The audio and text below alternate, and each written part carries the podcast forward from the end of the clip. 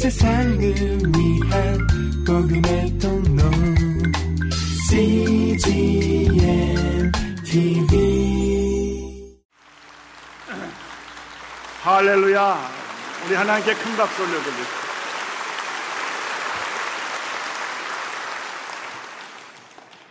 좋은 아침입니다. 축복의 은총의 아침입니다.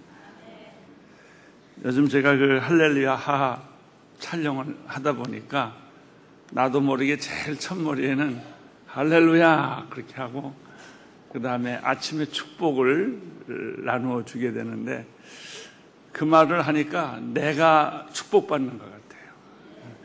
축복을 하면 축복을 받는 것 같습니다.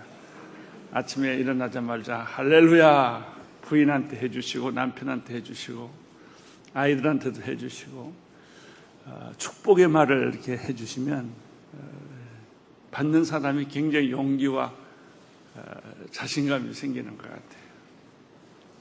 좋습니다. 오늘은 세 번째 그룹 사랑에 대한 다섯 가지 메시지를 나누게 됩니다. 어, 첫 번째 그룹 사랑은 오래 참고 그리고 다섯 개. 두 번째 그룹 사랑은 무례히 행하지 않는다 다섯 개 그룹. 어, 오늘 사랑은 모든 것을 덮어준다 다섯 개 그룹인데 어, 저는 개인적으로 이 다섯 번째 말씀이 어, 결론 같기도 하고 어, 사랑에 대한 아주 장엄한 서사시 같기도 합니다. 7절, 8절에 보면 어, 사랑에 대한 메시지가 다섯 가지가 나오는데 한번 같이 읽어보겠습니다. 시작. 사랑은 모든 것을 덮어주고 모든 것을 믿어주고 모든 것을 바라고 모든 것을 견디고 그리고 사랑은 결코 사라지지 않는다. 예, 다섯 가지입니다.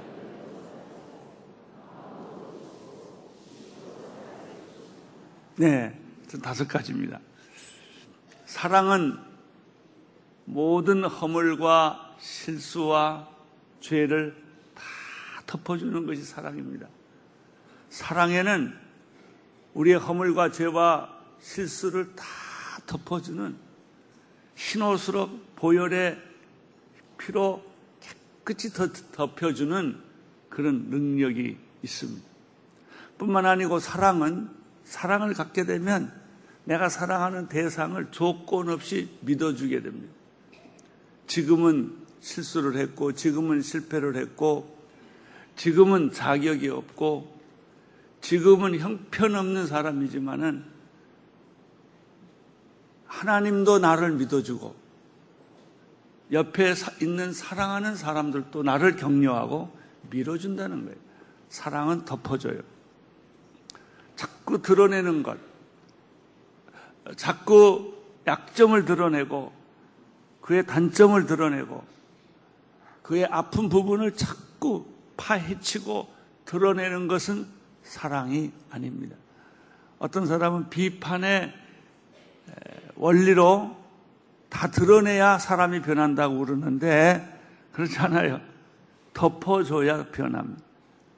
드러나면 상처만 생기고 그 다음에 한이 생기고 분노심이 생기고 복수심이 생깁니다.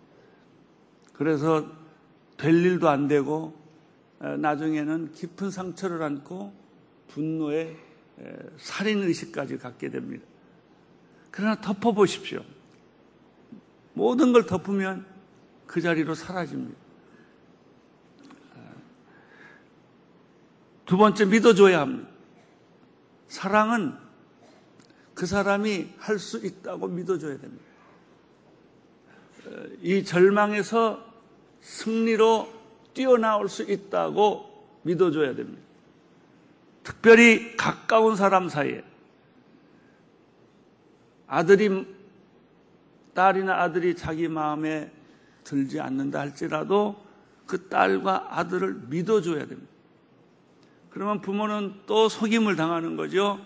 그래도 믿어주는 그래도 믿어주는 끝까지 믿어주면 이 사람은 인격자로 변화하게 됩니다. 그 믿음의 감동이 돼서 그 사람의 인격이, 삶이 변하게 되는 것이죠. 어, 믿음은 그 사람에 대해서 끊임없이 희망을 주는 것입니다.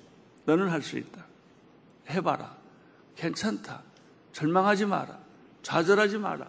열등감에 빠지지 마라. 뒤로 돌아서지 마라. 끝까지 해봐라. 이렇게 용기를 복돋아 주는 거예요. 사랑은 덮어주고, 사랑은 믿어주고, 사랑은 끝없이 희망을 주고, 마지막에 사랑은 견뎌주는 거예요. 끝까지 견뎌야 돼요. 이 마지막 견디는 것은 올림픽 선수, 마라톤 선수의 끝까지 가는 것을 연상할 수가 있습니다.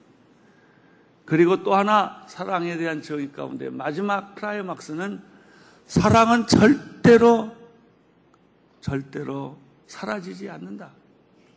영원히 사랑은 존재하는 것이다. 사랑이 영원히 존재하기 때문에 내가 덮어주고 내가 믿어주고 내가 바라고 내가 끝까지 견디는 이것이 열매를 맺게 되는 것이요. 절대 사랑은 없어지지 않습니다. 도중에 사라지거나 그 힘이 빠지거나 그러지 않아요. 사랑은 영원히 변함없이 우리에게 능력을 주는 것입니다. 이게 오늘 얘기의 요점이에요. 사도 바울이 고린도전서 13장에서 왜 이런 글을 썼을까? 그 이유는 고린도 교회를 보면 알아요. 고린도 교회가 교회를 세웠는데 교, 회를 세워놓고 보니까 이 사람들이 도덕적으로 부패하고 우상숭배하고 음행을 행하고 그리고 파벌을 만들어서 심각히 파벌 싸움을 한 거예요. 교회가 얼마 되지도 않았는데 저는 이 고린도전서 1장부터 12장까지 이 초기 사건을 생각해 보면서 이런 교회라면 반드시 싸우고 헤어지겠다. 오늘 예수 믿는 우리들에게 제일 마음 아픈 사건은요, 교회가 싸우고 헤어지는 거예요. 목사는, 장로는 목사에 대해서 아주 뭐 세상에서 할 수 없는 말을 담아가지고 손가락질 하면서 비판을 하고, 목사는 또 장로들을 앞으로는 공격을 못하니까 뒤로 말을 만들어 가지고 공격을 하고 그래서 법정으로 가고 재산 싸움을 하고 교회가 무너지고 아 이런 일들이 요즘에만 있는 게 아니에요. 초대교회 때 있었다는 거예요. 따라서 이런 일들이 일어나는 것은 어쩌면 교회가 교회의 정상적인 모습이다 할 만큼 교회는 이런 문제들이 있었죠.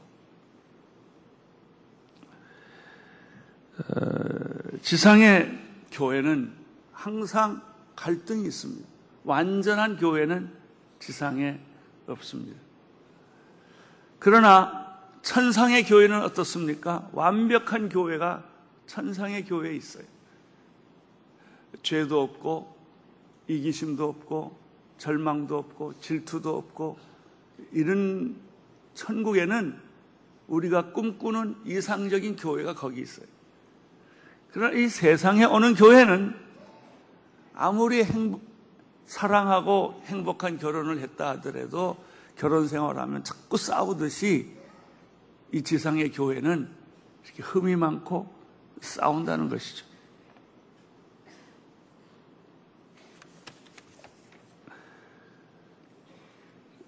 고린도 교회 가지고 있는 아, 문제점들이 무엇인가를 다시 좀 요약을 해보면 이런 것이 있습니다. 첫째는 파벌이 있었습니다. 아주 힘든 얘기예요. 교회 안에요. 어, 기득권 일찍 오신 분, 늦게 오신 분, 또 지역별로 어, 전라도 사람들은 전라도대로, 경상도 사람은 경상도로, 충청도 사람은 충청도 사람대로 이 파벌 싸움이 있는 거예요. 선후배 관계가 또 있어요. 그러니까 동창 관계가 있어요. 그래서 동창 관계로 모이고 선후 관계로 모이는 거죠. 파벌은요, 정의가 없습니다. 누구 편이냐만 있습니다. 그러니까 이것이 옳으냐 그러냐는 판단할 능력이 없어요. 내가 누구 파 속에 들어갔기 때문에. 이런 일들이 초대교회는 심각하게 있었다는 거예요.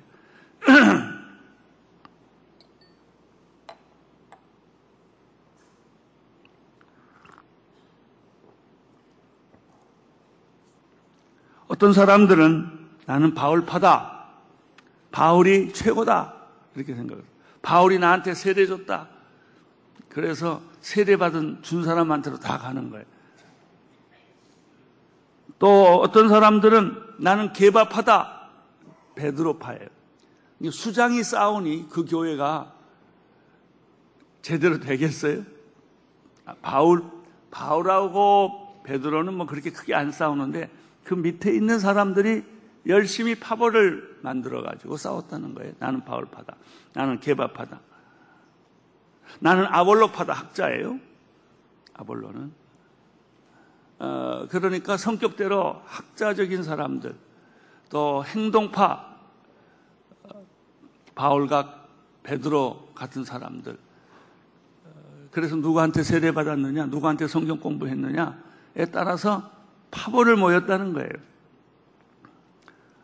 아주 재밌는 파가 또 하나 있어요.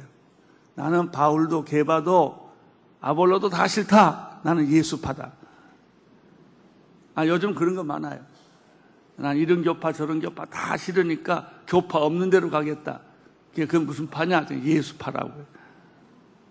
그럼 거기 가면 문제가 없나요? 똑같이 있어요. 아니, 더 있어요. 두 번째는 고린도 교회에 음행의 문제가 있었어요. 5장 1절에 보면 이런 말이 있어요. 자기 아버지와 아버지 아내와 동거한 일이 교회 안에 일어났다고 합니다. 그 음행이 얼마나 심각한지 자기 아버지의 부인과 동거하는 일이 공공연해요. 그러니까 뭐 유부녀와 유부남이 몰래 어, 이런 음행한 일을 행하는 것은 그 교회 파다한 일이에요. 근데 여기 문제가 왜 심각하냐면 그런 문제가 있으면 있을 수 있어요. 있으면 빨리 조처를 해야 돼요. 그 사람을 교회에서 출교를 시킨다든지 내보내면 되는데 안 내보내는 거예요. 그냥 끼고 있는 거예요. 왜 끼고 있을까? 자기들도 그런 일을 이미 같이 했기 때문에. 서로 안 하는 거예요. 그 대신 어떻게 돼? 교회는 점점 점점 안으로 썩어가는 것이죠. 음행한 일이 요즘도 교회 분열에 굉장한 중요한 주제곡입니다. 이 음행한 일이 생기면 어떤 일이 생길까? 부도덕한 일들이 여기저기서 상처가 나듯이 어디 한 대 아프면 헌대가 계속 나듯이 몸 곳곳에서 그런 부정한 일들이 일어납니다. 음행뿐만 아니라 탐욕, 약탈, 중상모략, 우상숭배자들 고린도전서 5장 10절에 그런 일들이 일어났으니 교회가 그런 일이 하나만 일어나도 말이 많고 시끄러울 텐데 이렇게 교회인들 전체 사이에 부족, 부도덕한 일들, 음행한 일들이 이렇게 쉬쉬 하면서 계속 일어나고 있다는 것이죠. 셋째, 소송이 일어났습니다. 믿는 사람들. 우리 믿는 사람들끼리 문제가 돼서 어, 이제 소송을 하는 경우가 많이 있는데 웬, 웬만하면 가능하면 그 교회 안에서 해결돼야 됩니다. 교회 목사님이나 장로님 앞에서 그 문제를 지도받고 그분들의 영적 권위로 이 소송 문제는 세상 밖으로 끌고 가면 안 됩니다. 그런데 그 당시만 해도 소송과 또 고발 고소가 어, 세상 법정으로 갔다는 거예요. 그래서 세상 법정에 가서 재판관한테 수치를 당했다는 것이죠. 그런 일이 났다는 거예요. 네 번째는 우상 숭배를 했는데 우상 숭배에 바친 물건을 먹어야 되느냐 안 먹어야 되느냐 제사 떡 먹어야 되느냐 안 먹어야 되느냐 추석이 되면 그런 일이 많죠. 한쪽에서는 먹어야 된다 그리고 한쪽에서는 먹을 필요가 없다 먹으면 안 된다고 그거 가지고도 또 싸웠어요. 원체 싸우는 집은 시시한 거 가지고 다 싸워요. 안 싸우는 집은요, 지혜롭게 그걸 다 해결을 해요. 근데 고린도 교회는 이 정도까지만 봐도 지금 고린도 교회를 서울로 데리고 와도 아주 소문난, 싸우기로 소문난, 문제 있기로 소문난 교회가 아닐까 생각을 합니다.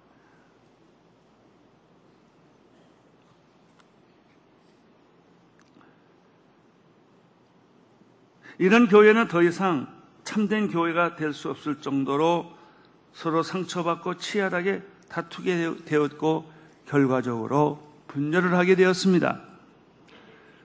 어, 또이 초대교회는 어린 교회라 은사 문제 가지고도 많이 다투었습니다. 누가 은사를 제일 많이 받았느냐? 어, 누가 가장 영적이냐? 가장 영적인 사람은 경쟁 안 합니다. 어린애와 같은 영적인 신앙을 가진 사람은 예언이 먼저다, 방언이 먼저다, 믿음이 먼저다. 그거 가지고 또 그렇게 다투고 싸워요. 이런 일들을 다 보면서 사도 바울이 상담을 했죠. 다 들었죠. 듣고 상도 바, 사도 바울이 이 문제에 대해서 해답을 줍니다. 스톱! 이 많은 문제들을 보면 누구든지 해결할 수 없는 많은 문제들이 있는데 뭐 교회만 있겠습니까? 집안에도 이런 문제들이 얼마나 많아요. 사돈의 8천 문제까지 다 걸려 있고 돈 어, 보증하는 문제 뭐 이런 문제 뭐 집 빌려주는 문제 다 많죠. 이말 들어보면 그 얘기가 다 돼요. 근데 이런 문제가 났을 때 사도 바울이 그 얘기를 다 듣고 마지막 편지에서 쓴 얘기가 뭐냐면 스톱! 싸우지 마라. 다시 우리가 하나님의 말씀, 사랑 앞으로 돌아와 보자. 이 문제를 해결할 수 있는 것은 사랑이다. 이렇게 해답을 한 것입니다. 분열이 있는 곳에 사랑을, 파벌이 있는 곳에 사랑을, 음행이 있는 곳에 사랑을, 부도덕한 곳에 사랑을, 소송이 있는 곳에 사랑을, 생 숭배가 있는 곳에 사랑을 하고 호소한 것입니다. 사랑은 만병통치약이다. 사랑을 마음속에 품게 되면은 이 모든 문제들이 다 사라지게 될 것이다. 사랑은 치유와 회복, 일치와 연합, 순결과 도덕, 화해와 신뢰를 갖다 줍니다. 사랑. 하나님의 사랑, 예수님의 사랑, 성령님이 역사하는 이 사랑의 치유가 근본적인 치유다.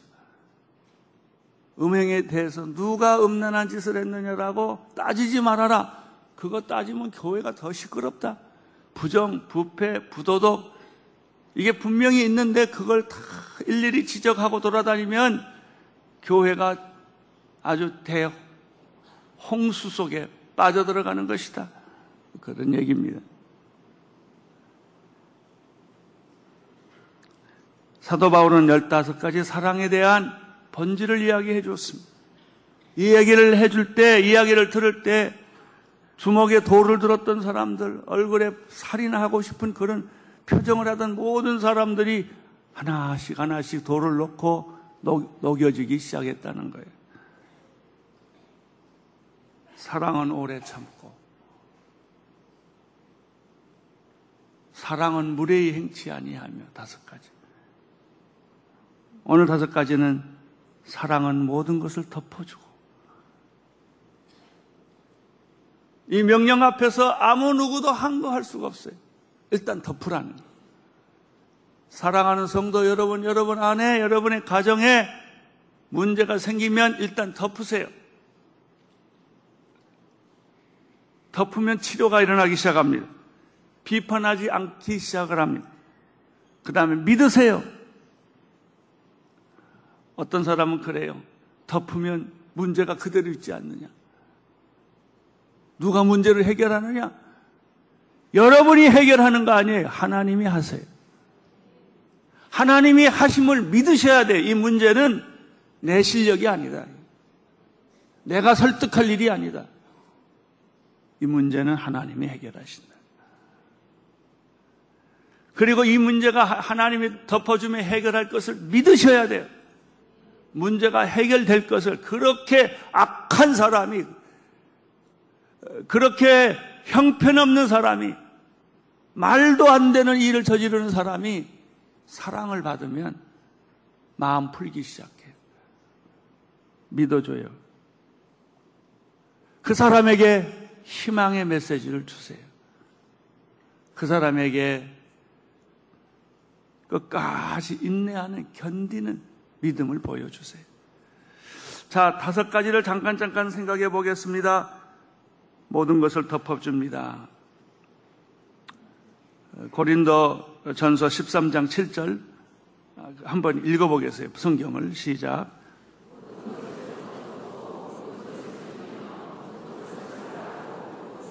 예, 거기까지예요. 허물을 덮어줄 수 있는 것은 무엇일까요? 돈도 아니고 설득력도 아닙니다. 사랑입니다. 사랑하면 녹아집니다. 허물은 무엇으로 덮어질까요? 사랑입니다. 그러면 고린도 교회에 나타났던 모든 허물은 진실입니까? 진실이 아닙니까? 진실이에요. 과장입니까? 아니에요. 사실이에요. 이거는 변하면 바꿀 수 없는 사실이에요. 이 문제를 해결할 수 있는 것은 무엇인가 법정이 아니에요. 사랑이에요. 분열, 파벌, 분단, 부도덕, 우상숭배, 소송의 문제는 누가 해결합니까? 예수님이 해결하세요. 사랑입니다. 시편 32편 1절 2절에 이런 말씀이 있습니다. 죄를 용서받고 그 죄가 씻겨진 사람은 복이 있습니다. 여호와께서 그 죄를 묻지 않으시고 그 영에 관한 함을 음, 어, 교할 어, 그 영의 교활함이 없는 사람은 복이 있습니다. 시편에도 죄와 허물이 드러나지 않고 가리워져 있는 사람, 덮여진 사람은 복이 있다고 그랬어요. 나는 여러분의 죄가 다 덮여지기를 바랍니다. 허물이 덮여지기를 바랍니다. 그리고 하나님의 영이 나타나서 하나님의 사랑이 여러분의 그 숨겨진 죄악들을 하나씩 하나씩 다 드러내게 할 것입니다. 그리고 눈물 콧물 흘리면서 회개하게 하나님이 만들어 주실 것입니다. 아담과 이브를 보십시오. 그들이 범죄한 이후에 부끄러움을 깨닫고 나무 옷을 집어 입었지만은 하나님은 어떻게 하셨습니까? 예. 아담과 이브가 만든 옷을 벗겨버리고 가죽 옷을 입습니다. 이것이 덮는다는 뜻입니다.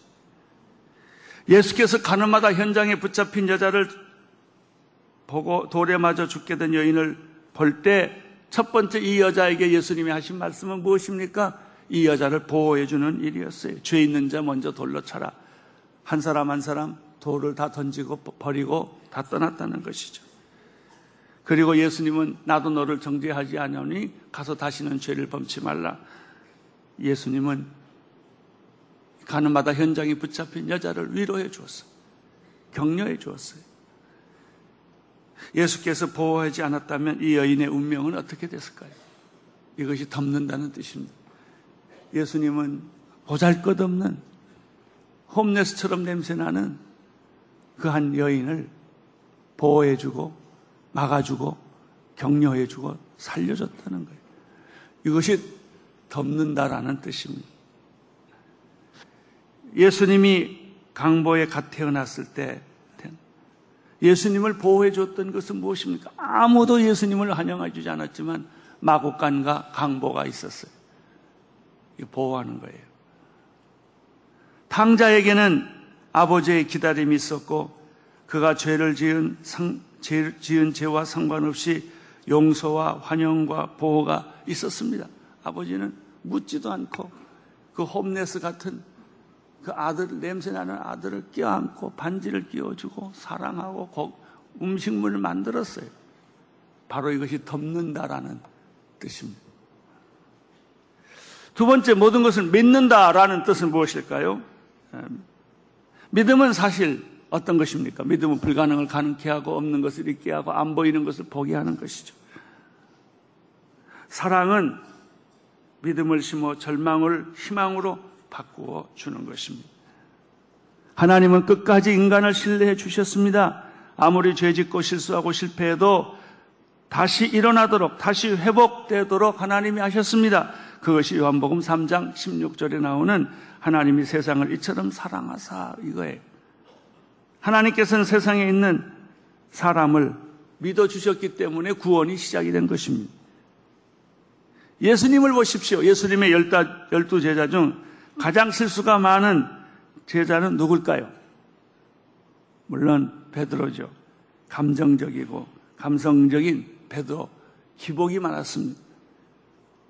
베드로는 나중에 예수님한테 사탄이라고 야단 맞기도 했습니다. 사탄 같은 행동을 한 거죠.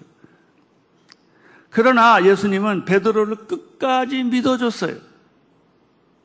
끝까지 베드로를 믿어줬어요. 어떤 사람은 끝까지 믿어주니까 집사가 되고 장로가 되고 목사가 되더라. 도저히 그렇게 될 수 없는 사람인데도 믿어주면 그런 일이 일어나요.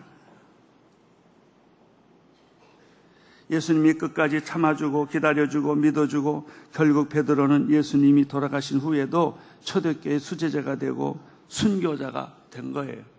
누가 이렇게 했겠어요? 믿음이에요. 누가 이렇게 했겠어요? 덮어준 것 때문에 그래. 그 죄를 덮어주고 그 사람을 믿어주고 그 사람에게 희망의 메시지를 주기 때문에 그래요. 어, 노아에게는 홍수 이후에 비둘기가 나가서 정찰을 합니다. 땅이 말랐는지 안 말랐는지. 오랜 시간 후에 이 비둘기는 잎사귀 하나를 물고 옵니다. 그 하나, 물고 온 하나의 잎사귀는 희망을 말하는 거예요. 이제 홍수는 지나갔고 땅이 왔다. 여러분, 여러분들 주변에 있는 사람들에게 사랑한다는 얘기는 희망의 씨앗을, 희망의 잎사귀를 보여주는 거예요. 당신이 지금까지 계속해서 학교에서 낙제하고 떨어지고 쫓겨나고 도저히 길이 없다고 한지라도 지금부터 다시 해라. 지금부터 다시 해라. 희망을 주는 거예요. 건강을 잃어버린 사람에게도 이 노아의 잎사귀, 노아가 발견한 비둘기의 잎사귀 같은 희망을 던져주면 죽었던 사람이 살아나기 시작해. 자살했던 사람들도 자살 미수에 걸렸는데 희망의 메시지를 주면 다시 눈을 깜빡깜빡거리고 살아야 된다고 생각을 해요. 그런 일이 우리 교회 안에도 많이 있습니다. 한 알의 잎사귀는 암을 낳게 합니다. 한 잎의 잎사귀는 재정적인 절망에서 사업을 잃고 부도에서 다시 살아나게 합니다. 그 비둘기 입에 있는 잎사귀는 결혼의 위기를 극복하게 합니다. 격려의 한마디, 위로의 한마디, 축복의 한마디, 가늠하다 현장에 붙잡힌 여인에게 소망을 주는 한마디가 그 사람을 살려주는 것입니다. 사랑은 사람들에게 희망을 심어줍니다. 사랑하는 성도 여러분, 여러분이 이런 희망의 사랑을 나누지 않겠습니까? 믿음의 사랑을 나누지 않겠습니까? 어떤 허물과 죄도 다 용서해주는 그런 사랑을 하지 않겠습니까? 마지막으로 네 번째, 사랑은 모든 것을 견디게 합니다. 사람들은 종종 위기에 부딪힙니다. 절망에 빠지거나 불가능 앞에 서게 되거나 쉽게 좌절하고 포기하고 중도에 하차하고 싶은 일들이 많습니다. 그때 누군가 조금만 더 참으십시오. 조금만 더 견다십시오. 사람이 죽기야 하겠습니까? 그리고 계속 그 사람에게 희망을 주면 이 사람은 살아납니다. 하나님이 우리에 대한 사랑을 포기했다면 우리의 구원이 어찌 됐겠습니까? 하나님이 우리의 사랑을, 우리를 향한 사랑을 끝까지 예수님이 십자가에 못 박혀 돌아가실 때까지 참으셨기 때문에 이런 일이 있지 않겠습니까? 십자가를 보십시오. 엘리 엘리 라마 사 박다니 하나님이 하나님이 어찌하여 나를 버리십니까? 내가 목마르다. 다 이루었다. 끝까지 목숨이 끊어지는 순간까지 그는 또 해주고 또 해주고 또 서가지고 또 서가지고 그렇게 한 거예요. 그래서 인류가 살아나게 된 것입니다. 다섯 번째는 사랑은 영원하다는 거예요. 13장 8절 같이 읽겠습니다. 13장 8절 시작. 사랑은 결코 없어지지 않습니다. 그러나 예언도 사라지고 방언도 그치고 지식도 사라질 것입니다. 사랑은 예언보다 더 강하고 방언보다 더 강하고 지식보다 더 강하다는 거예요. 예언도 그치고 방언도 그치고 지식도 사라지지만 영원히 남는 것은 사랑 하나예요. 여러분에게 있어서 집도 사라지고 자동차도 사라지고 직장도 사라지고 옷도 사라지고 여러분이 좋아하던 것은 싸그리 없어질 거예요. 그리고 여러분 안에 가진 사랑만이 남습니다. 불러 태웠을 때 태울 수 없는 것 사랑이에요. 여러분이 사랑한 것, 사랑하고 있는 것만이 남습니다.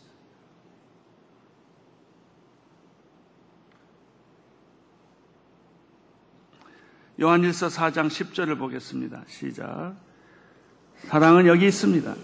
곧 우리가 하나님을 사랑한 것이 아니라 하나님께서 우리를 사랑하셔서 우리 죄를 위해 그분의 아들을 화목제물로 보내주신 것입니다. 예레미야 31장 3절 읽어주세요. 시작. 내가 영원한 사랑으로 너를 사랑했기에 내가 이내로 너를 이끌었다. 저는 사랑에 대한 세 가지 실습을 해보고 싶습니다. 고린도전서 13장 4절부터 8절까지 사랑이란 말 대신에 나라는 말을 한 번 더 보겠습니다. 자기 이름을 넣어서 시작 하영조는 오래 참습니다. 하영조는 친절한 하영조는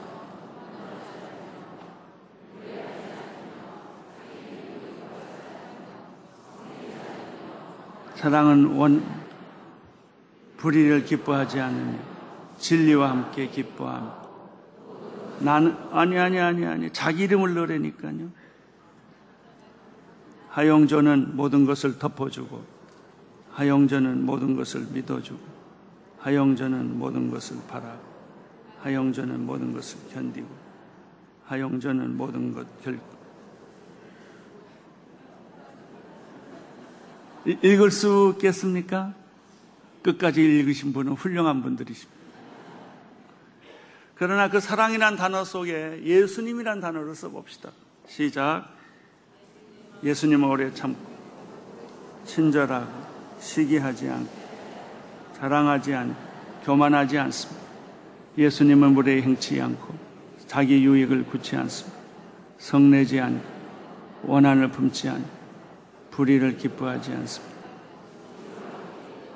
예수님은 모든 것을 덮어주고 모든 것을 믿어주고 모든 것을 바라고 모든 것을 견딥니다. 예수님은 결코 영원히 없어지지 않습니다.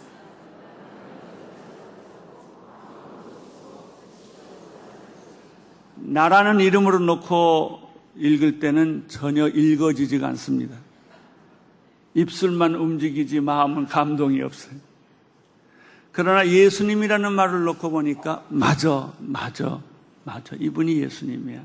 이렇게 말하게 됩니다. 한 가지 더 대답, 대입하겠습니다.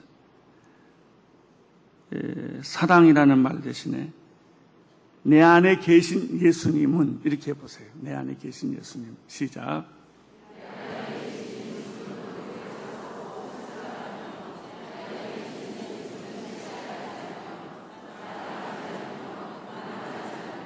내 안에 계신 예수님은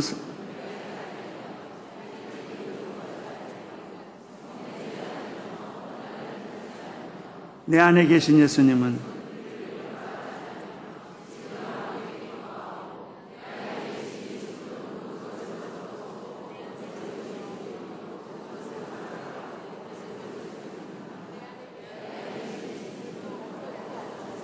예, 거기까지 보십시오.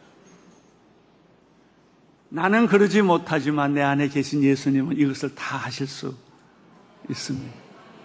그렇게 하시는 여러분이 되시기를 축원합니다. 아멘. 아멘. 감사합니다. 온 세상을 위한 복음의 통로 CGM TV